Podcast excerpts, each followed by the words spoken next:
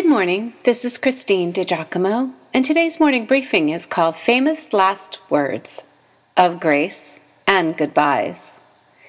Exactly six months ago today, we opened Paul's letter of Ephesians together. What a journey it has been! Though Paul wrote to the Ephesians, people with whom he had lived and loved for three years, his words are for us today, just as surely. As he began the letter to the Ephesians, so will he end with grace. The drippings of grace, longing for a scent of a flower we have not found, the echo of a tune we have not heard, news from a country we have never yet visited. C.S. Lewis. I asked you, what's your experience with grace? Have you known and accepted God's grace? Has the infinite grace of God changed you? Do you flow in grace, giving and receiving it freely? Hmm. Can't really know love without grace. For love believes all things, bears all things, and gives the benefit of the doubt. That is grace. It is grace that brought Jesus to earth and grace that made the bridge of faith between he and us. But of course, for by grace we have been saved, made right with God, by faith. It is the gift of God. Therefore, none of us can brag of any good works that we have done that made our relationship with Him possible. And similarly, our destiny in heaven does not depend on a certain amount of good deeds a percentage of righteousness, or a completed certificate from Bible Study Fellowship. Paul's tender heart is exposed over and over in the precious letter, but perhaps no more keenly than in his prayers for his friends and fellow believers in chapters 1 and 3. How he prayed that Christians would know how wide and long, how high and deep the love of Christ for us.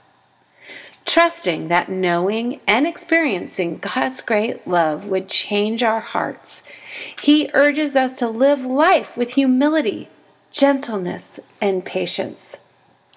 To desire with earnestness a purer way of conducting ourselves, and to take care so that we will not be deceived or led away by empty words and false teaching. Though we have no indication from Scripture that Paul was a parent, we see his father's heart throughout the letter, and particularly so at the start of chapter 6 as he addresses children and fathers. He sets a new standard for the way wives are to be treated with a sacrificial love, just as the way Christ loved the church and died for her, while we, women, are to be submissive to the protective love of our husbands. Finally, Paul uses the familiar sight of the Roman soldier to teach us about how to stand strong in the struggle with evil that is ours in this world. Be strong in the Lord and in his mighty power, he says. And then, piece by piece, uses the soldier's armor and attaches the spiritual significance to it. Stand strong in God's truth, righteousness, peace, faith, salvation, and the Word of God. Praying faithfully, fervently, and at all times in the power of the Holy Spirit. Oh, so much to be gained from this letter written two millennia ago, and so applicable to our daily lives yet today. I hope you will return to the six chapters in your Bible and read them through underlining that which speaks to you.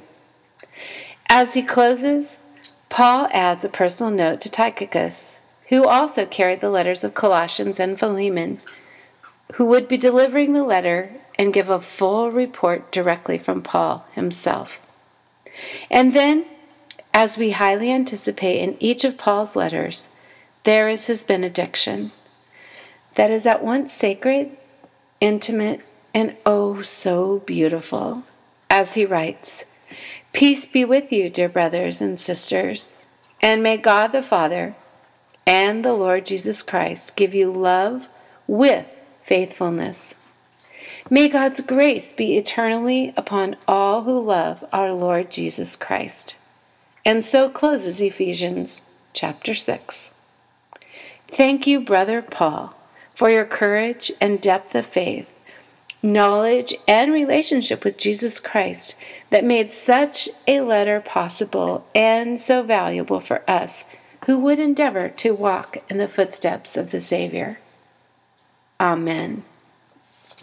If you'd like to print this out or look at any of the briefings, again, written since um, the middle of March, you can go to pastorwoman.com, click on Powerful Bible Teaching, Morning Briefings, and this briefing, well, it was called Famous Last Words of Grace and Goodbyes.